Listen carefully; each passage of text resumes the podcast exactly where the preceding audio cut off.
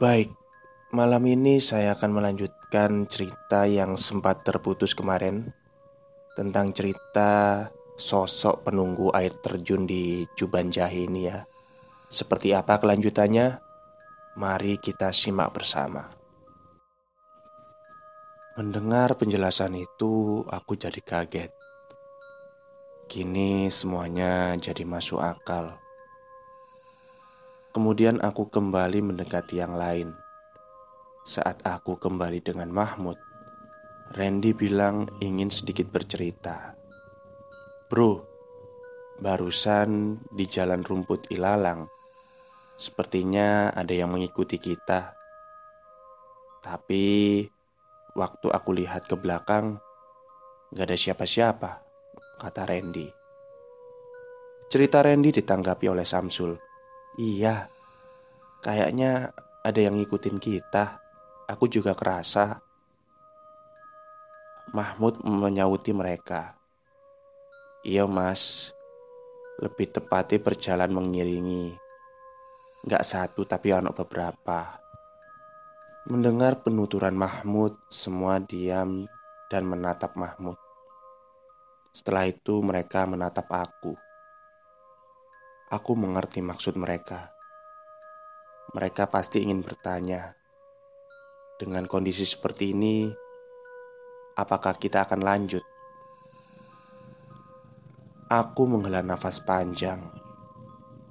Di sini aku yakin bahwa yang diincar adalah Mahmud. Aku menjadi lega. Aku dapat memutuskan bagaimana akan melanjutkan perjalanan. Aku kemudian bertanya pada Mahmud,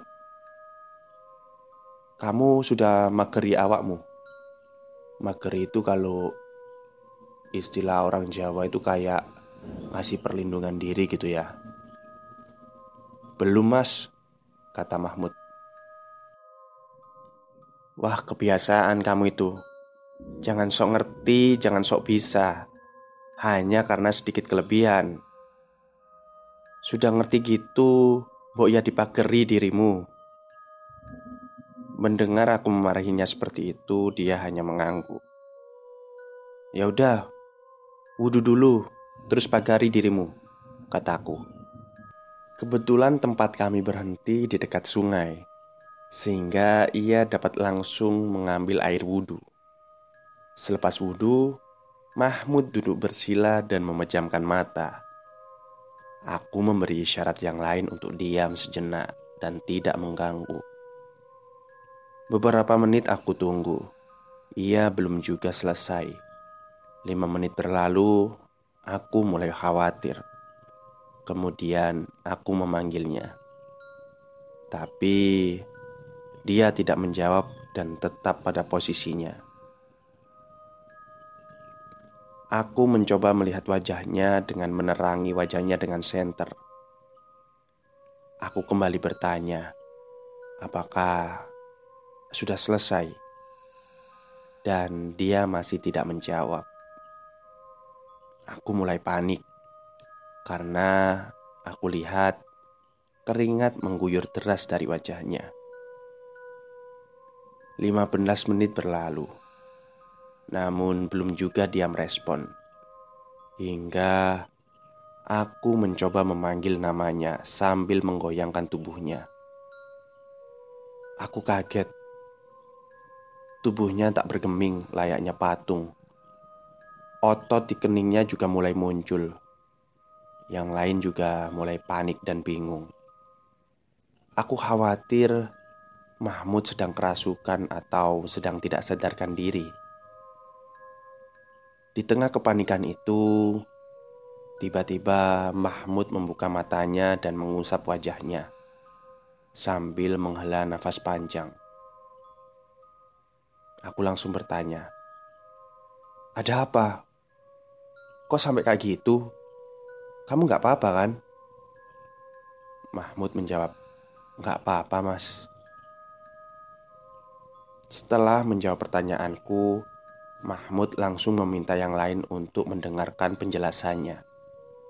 Di antaranya adalah yang pertama, Setelah ini, jangan sampai berjalan berjauhan. Yang kedua, selalu fokus, jangan memikirkan hal yang lain. Dan yang ketiga, ketika kita nanti sampai di area makam lama dan persimpangan sungai, jangan menoleh ke samping ataupun ke belakang. Semua mengangguk tanda mengerti. Memang, jalan yang akan kami lalui ini melewati salah satu area makam, dan di situlah titik yang paling rawan. Sebelum melanjutkan perjalanan, aku mengatur formasi perjalanan. Bayu, dia berdiri paling depan. Aku dan Ulfa di belakangnya. Mahmud dan Dila di belakangku, dan di belakang sendiri ada Randy dan Samsul. Formasi ini bukannya tanpa maksud. Dalam rombongan ini, aku, Mahmud, dan Randy adalah yang pernah mempelajari ilmu kebatinan dan setidaknya mampu untuk mengaplikasikannya andai terjadi gangguan yang di luar batas. Sedangkan yang lain tidak memiliki hal tersebut. Sehingga dengan formasi ini, kami dapat saling mengawasi dan menghandle. Seandainya terjadi sesuatu pada Ulfa Dila Samsul, aku, Mahmud, dan Randy dapat langsung memeganginya kalau-kalau ada yang kerasukan agar tidak sampai berlari. Namun, untuk Bayu, tentu saja aku harus sigap karena dia akan berjalan di depanku. Yang paling kami khawatirkan jika mereka kerasukan kemudian lari Wah, bisa repot kita. Mengingat medan yang kami tempuh di sebelah kiri adalah aliran sungai yang deras. Mungkin karena habis hujan juga. Bukankah sangat bahaya jika mereka kerasukan kemudian melompat ke sungai? Itulah yang kami khawatirkan. Perjalanan pun kami lanjutkan sampai akan mendekati area pemakaman Aku mengingatkan semua agar tidak menoleh dan tetap fokus. Ketika kita melewati area makam, suasana terasa sangat mencekam. Bahkan tidak ada suara jangkrik ataupun kodok di area ini. Ditambah area ini lumayan berkabut. Anehnya, di jalan yang sebelumnya tidak berkabut sama sekali. Hanya area ini kami berjalan dengan menunduk dan tanpa berbicara sepatah kata pun. Akhirnya, kami pun berhasil melewati area pemakaman tanpa ada kendala. Kami lega, suasana mencekam tersebut dapat kami lalui. Karena merasa titik yang paling rawan sudah kami lewati, kami terlena dan lupa akan pesan Mahmud kami kembali bercanda sambil berjalan. Sampai tiba di jalan persimpangan sungai yang Mahmud bilang tadi, Bayu terlihat aneh. Tiba-tiba dia diam, tak menyahuti kami bercanda. Aku mulai curiga. Berjalannya pun mulai lebih cepat, sehingga menimbulkan jarak beberapa meter dariku. Sampai dia melihat cabang jalan tersebut dan bertanya, "Ini ngiri apa lurus?" "Ngiri," jawabku. Bayu memang tidak tahu jalan atau rutenya. Sampai tiga kali dia bertanya ke arah mana dan aku yang menjawab. Tapi aku tidak melihat bahwa Bayu akan mengambil jalan belok kiri. Malah dia mengambil jalan sebaliknya. Aku pun langsung berlari menghampirinya. Kemudian menepuk pundaknya dan menariknya. Kiri, kamu gak dengar ya? Kataku. Waduh, iya maaf, aku gak fokus, kata Bayu. Padahal jelas-jelas dia bertanya tiga kali padaku. Hampir saja Bayu terperosok ke sungai kalau aku telat menariknya. Setelah Bayu kembali fokus dan minum sedikit air, kami melanjutkan perjalanan. Saat melewati jalan tanjakan dan akan memasuki area hutan mahoni yang sudah dekat dengan lokasi, tiba-tiba kami disambut oleh suara pohon terjatuh. Suaranya sangat keras, terdengar jelas tepat seperti di samping kami. Kami seketika berhenti dan waspada melihat ke arah samping. Anehnya, sama sekali tidak ada tanda-tanda pohon yang jatuh. Aku bertanya kepada yang lain, "Dengar nggak?" Semua serentak menjawab, "Iya, ada pohon jatuh, tapi kok nggak ada pohonnya ya kayaknya." Tidak selesai sampai di situ sambutan untuk kami setelah kembali berjalan beberapa meter saja, aku mencium bau bunga Kamboja yang sangat menyengat. Aku diam dan bertanya pada Ulfa, "Kamu bau nggak?" "Bau apa?" jawab Ulfa. Ulfa tidak merasakan bau itu. Aku bertanya pada Mahmud dan Randy, dan mereka menganggukkan kepala. Hanya aku, Randy, dan Mahmud yang merasakan bau itu. Tapi kami memilih tidak mempersoalkan hal tersebut.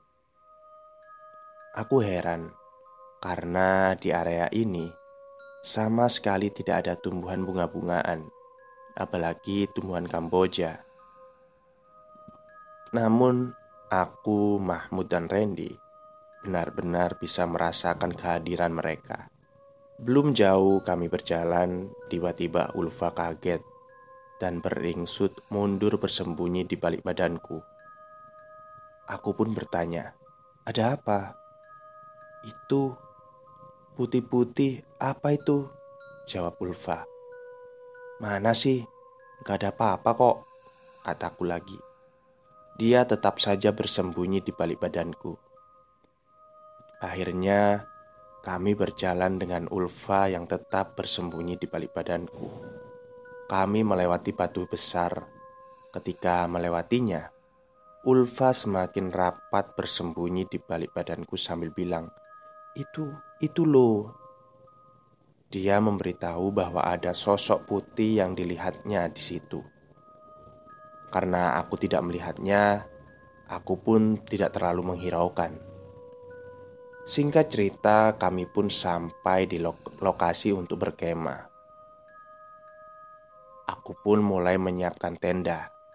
Setelah tenda sudah siap, aku meminta Dila mengeluarkan alas untuk tenda. Tendaku ini bukanlah tenda zaman sekarang yang simple dan memiliki layer bawah untuk alas. Tenda yang kami pakai adalah tenda jadul milik bapakku tenda kain di tahun 80-an. Waktu menunjukkan pukul 11.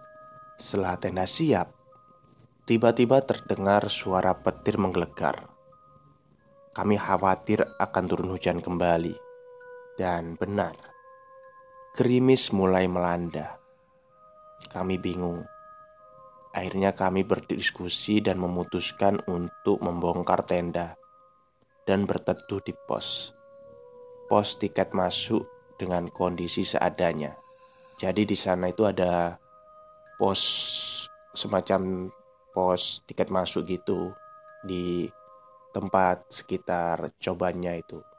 Maklum, tempat ini belum lama mulai dikelola untuk dikenalkan sebagai wahana wisata.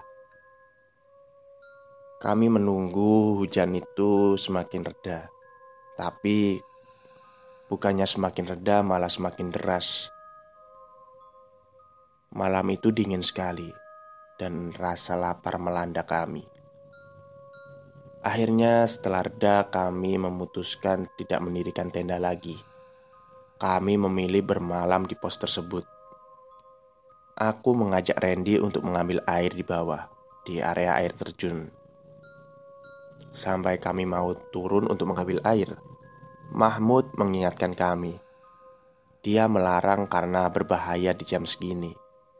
Aku teringat Ya, aku tidak mau mengambil resiko bertemu sang ular jengger Yang konon tingginya mencapai tinggi pohon kelapa. Mungkin itu ular purba ya kayaknya. Titanobua gitu. Randy pun setuju dengan Mahmud dan kami tak jadi mengambil air untuk memasak Sehingga memakai persediaan air minum. Setelah makan dan kenyang, kami berbincang. Di sinilah kami mulai saling bercerita tentang apa yang terjadi selama perjalanan. Dimulai dari Bayu. Dia bercerita bahwa sebenarnya saat di cabang jalan tadi, saat dia hampir terjatuh di jurang sungai, dia melihat sosok wanita duduk di tepi ujung jalan dan melambai memanggil namanya. Dia hanya mengikuti panggilan tersebut. Bahkan saat itu, dia tidak melihat jalan belokan ke kiri. Saat aku menepuk pundaknya dan menariknya, sosok wanita tadi menghilang, dan jalan yang harusnya dia lewati terlihat. Bayu bilang, Untung aku tidak kebablasan tadi. Coba aku kebablasan. Aku tangkapi dengan berkata, "Makanya kamu yang fokus." Mendengar cerita Bayu, Mahmud menanggapi bahwa dia juga melihat sosok itu melambai kepada Bayu.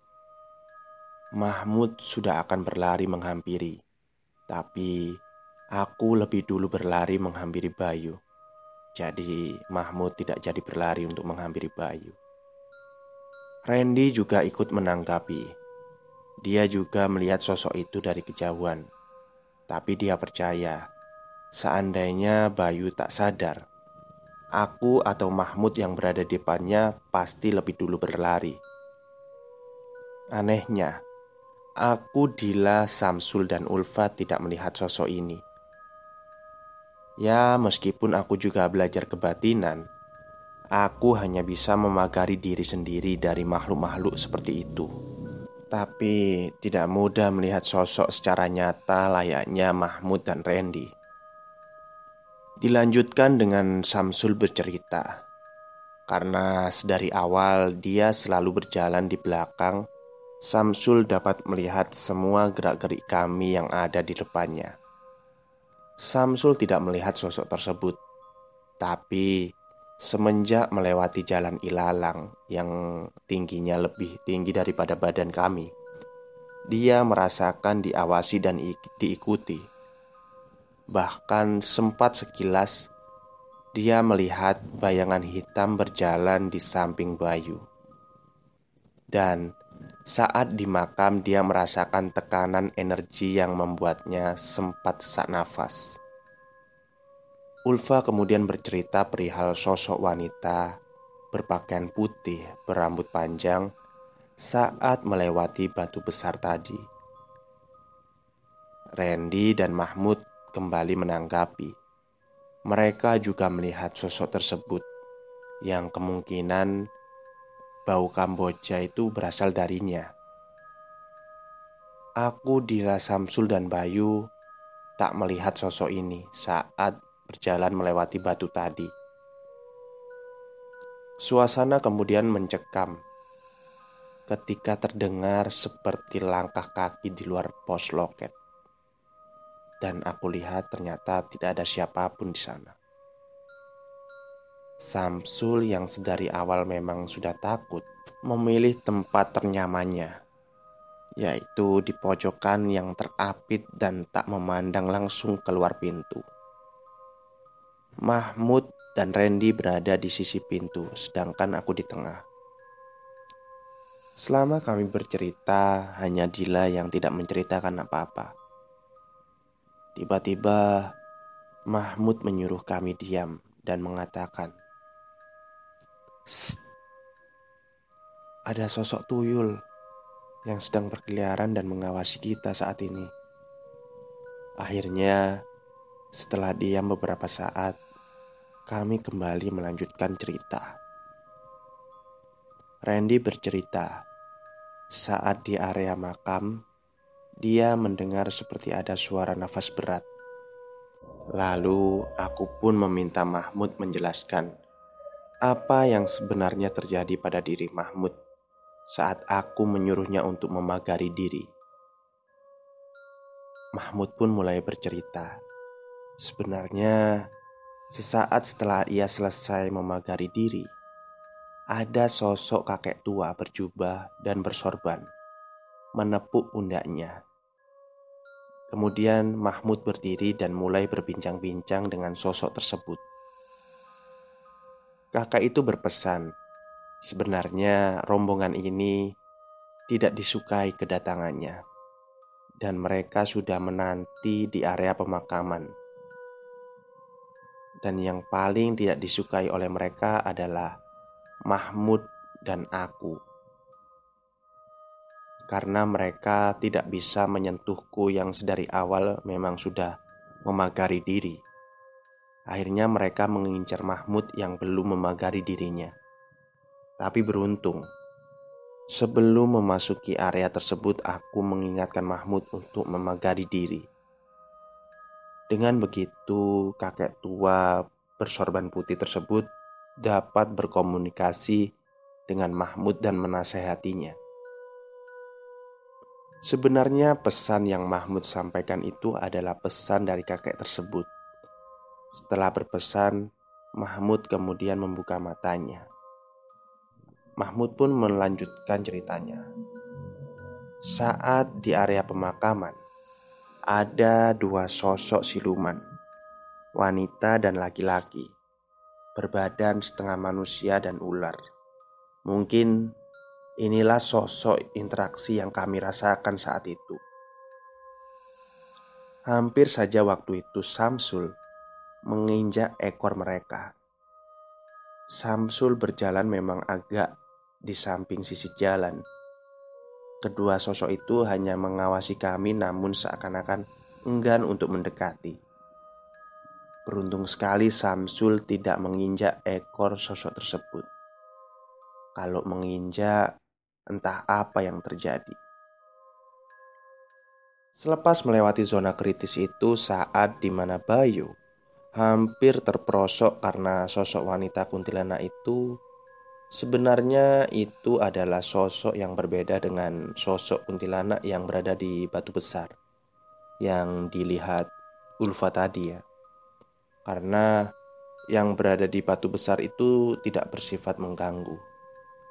Sang kakek memang memperingatkan Mahmud untuk berhati-hati dengan sosok kunti yang berada di cabang jalan tersebut. Aku sudah merasa tidak khawatir mendengar cerita Mahmud. Aku kira semua titik kritis sudah kami lalui. Ternyata perkiraanku salah. Mahmud kembali menjelaskan. Mahmud bilang kami harus berhati-hati sampai maksimal jam 2 dini hari dan jangan sampai semuanya tertidur. Setidaknya ada satu atau dua orang yang terjaga. Mendadak, kami semua memandang Mahmud dengan wajah serius. Randy bertanya, "Ada apa lagi, Mas?" Bayu menyauti juga, "Loh, belum selesai juga, Taini." Ulfa yang memang notabene cewek yang penakut, dia sedikit terisak dan agak menangis mendengar penjelasan Mahmud. Mahmud menjelaskan lagi bahwa ada satu yang ingin mereka ambil. Jadi, setidaknya kita harus berjaga agar semuanya aman. Aku pun berinisiatif untuk membagi yang tidur dulu siapa. Yang cewek tidak kebagian begadang. Aku dan Randy akan tidur duluan Sedangkan Mahmud, Bayu, Samsul tidur terakhir. Aku pun tidur dulu. Tak lama aku tidur, aku terbangun. Kulihat ternyata semua terjaga, kecuali Dila dan Ulfa.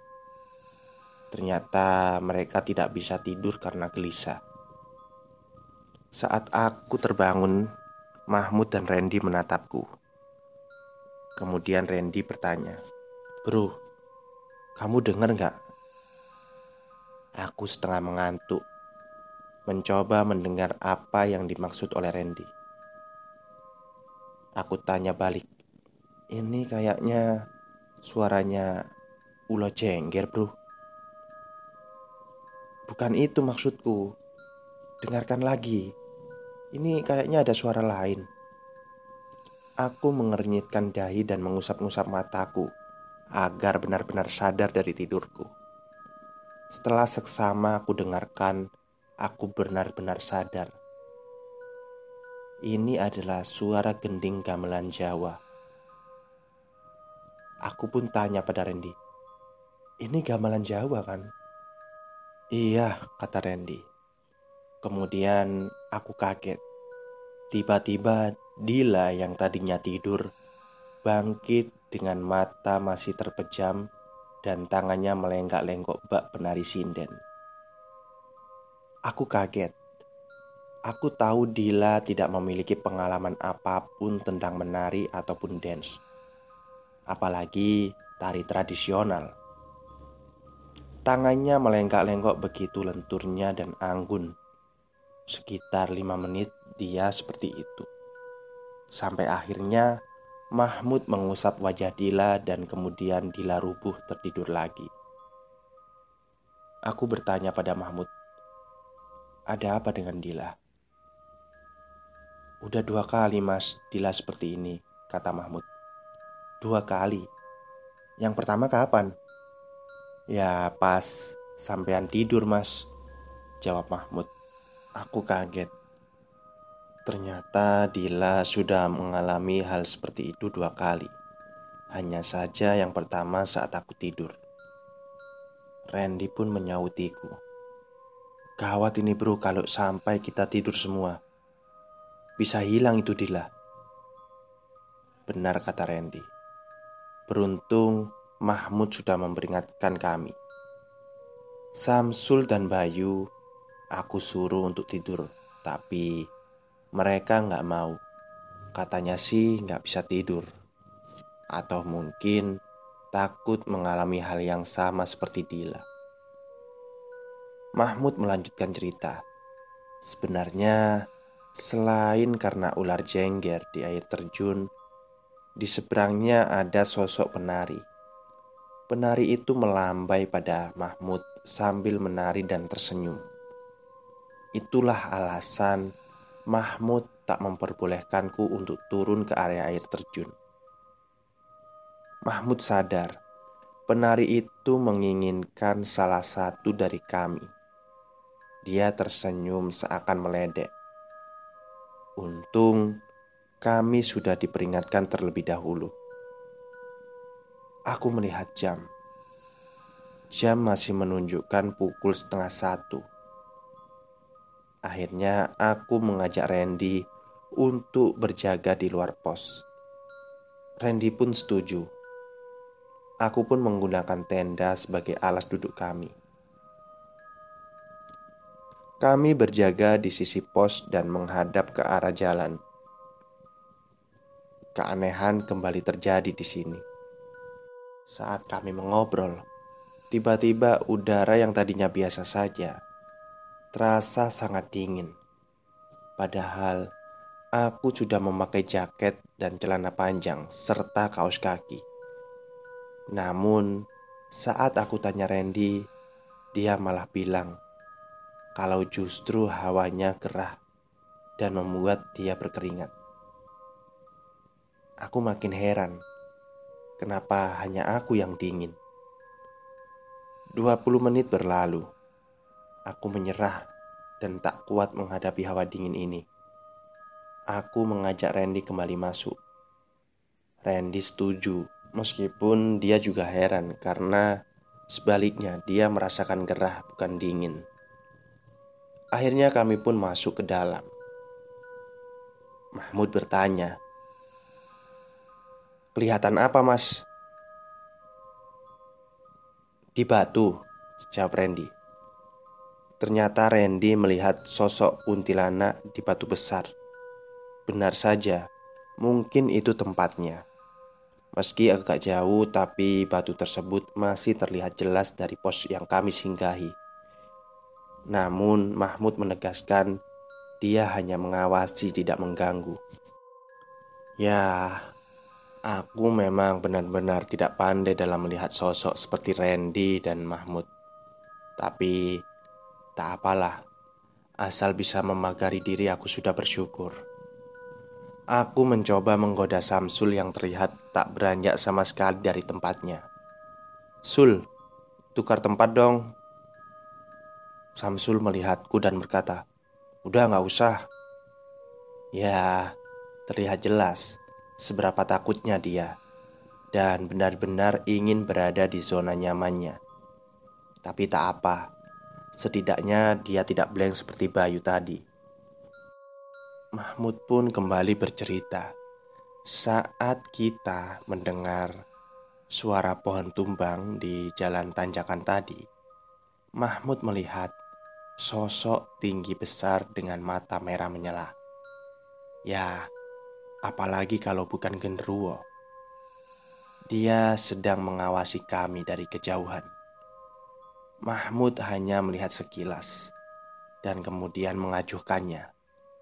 Mungkin saat ini yang benar-benar mengkhawatirkan adalah kondisi Dila. Mungkin saja Dila diincar oleh si penari dan si genruwo itu Mengingat genruwo lebih tertarik dengan wanita Waktu berlalu Kami melanjutkan dengan obrolan yang santai untuk mengusir rasa mencekam Sampai akhirnya waktu menunjukkan pukul dua Dalam hati kami semua sedikit lega karena sudah melewati jam yang Mahmud bilang titik kritisnya. Suara gending gamelan Jawa sudah mulai tidak terdengar. Hawa mencekam juga sudah berangsur hilang. Aku mencoba keluar pos dan mengamati sekitar. Tentu saja, memang benar dingin yang kurasakan sudah tidak sedingin yang tadi. Aku pun menyuruh mereka untuk beristirahat dan tidur karena sudah aman. Akhirnya, Randy, Bayu, dan Samsul terlelap. Tapi Mahmud tetap tidak mau memejamkan matanya. Aku kasihan karena melihat matanya sudah merah. Tanda dia sangat mengantuk sekali. Tapi dia bersikeras tidak mau tidur. Akhirnya kami berdualah yang berjaga. Aku tanyakan, kenapa dia bersikeras mau tetap berjaga.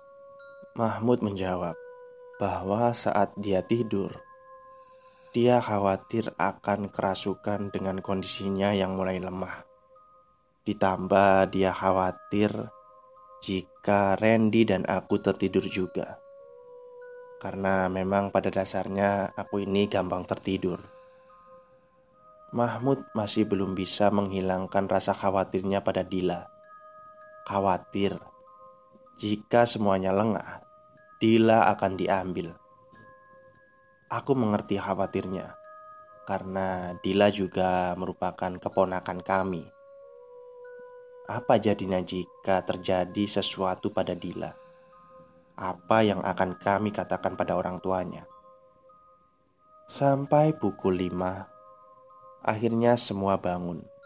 Situasi sudah benar-benar aman. Kami sudah lepas dan mulai bercanda. Mentari mulai terbit. Kami mulai memasak untuk sarapan. Ulfa dan Dila memasak dan yang laki-laki turun untuk mandi. Setelah mandi, kami makan bersama. Kemudian kami mengemasi barang-barang untuk packing pulang. Kami pun turun bersama untuk menikmati keindahan air terjun dan bermain air, serta berfoto-foto. Setelah puas, kami bersantai sejenak. Jam menunjukkan pukul setengah sembilan. Kami pun kembali pulang. Selama di perjalanan, kami mencoba melihat titik-titik di mana tempat kejadian. Saat di tempat tanjakan di mana kemarin ada pohon terjatuh, kami melihat tidak ada jejak pohon jatuh. Bahkan dahan dan ranting pun tidak ada yang jatuh. Kemudian saat kami sampai di jalan cabang, Bayu melihat kondisinya. Padahal tempat sosok wanita yang memanggilnya kemarin bukan di pinggir jalanan setapak, melainkan di tengah atas sungai. Bisa dibilang wanita tersebut melayang. Entah bagaimana jadinya jika Bayu menuruti panggilan wanita tersebut. Saat di area makam, Mahmud menunjukkan titik di mana dia melihat dua sosok siluman kemarin Tepatnya adalah di depan makam di bawah pohon beringin. Sesampainya di persimpangan yang kemarin kami bertemu orang tua Parubaya, kami sengaja berhenti dengan harapan bertemu sosok tersebut lagi. Tapi sampai lama kami menunggu ternyata orang tersebut tidak nampak dan akhirnya kami melanjutkan perjalanan pulang. Dan alhamdulillah, perjalanan pulang kami lancar dan selamat sampai tempat tujuan. Oke, terima kasih kepada semua yang sudah mendengarkan cerita ini, dan mohon maaf jika saya ada kesalahan dalam berkata, ya. Dan kemarin saya cek itu di kolom komentar beberapa ada yang bilang cerita ini sudah pernah diceritakan di channel lain katanya. Jadi saya benar-benar nggak tahu ya kalau memang cerita ini pernah diceritakan di channel lain karena saya juga mendapatkannya dari kiriman di email. Mungkin saja si pengirim ini Mas Restu ini mengirimkan ke channel lain juga. Tapi nggak masalah lah. Semoga kalian terhibur dengan cerita saya. Selamat malam dan selamat beristirahat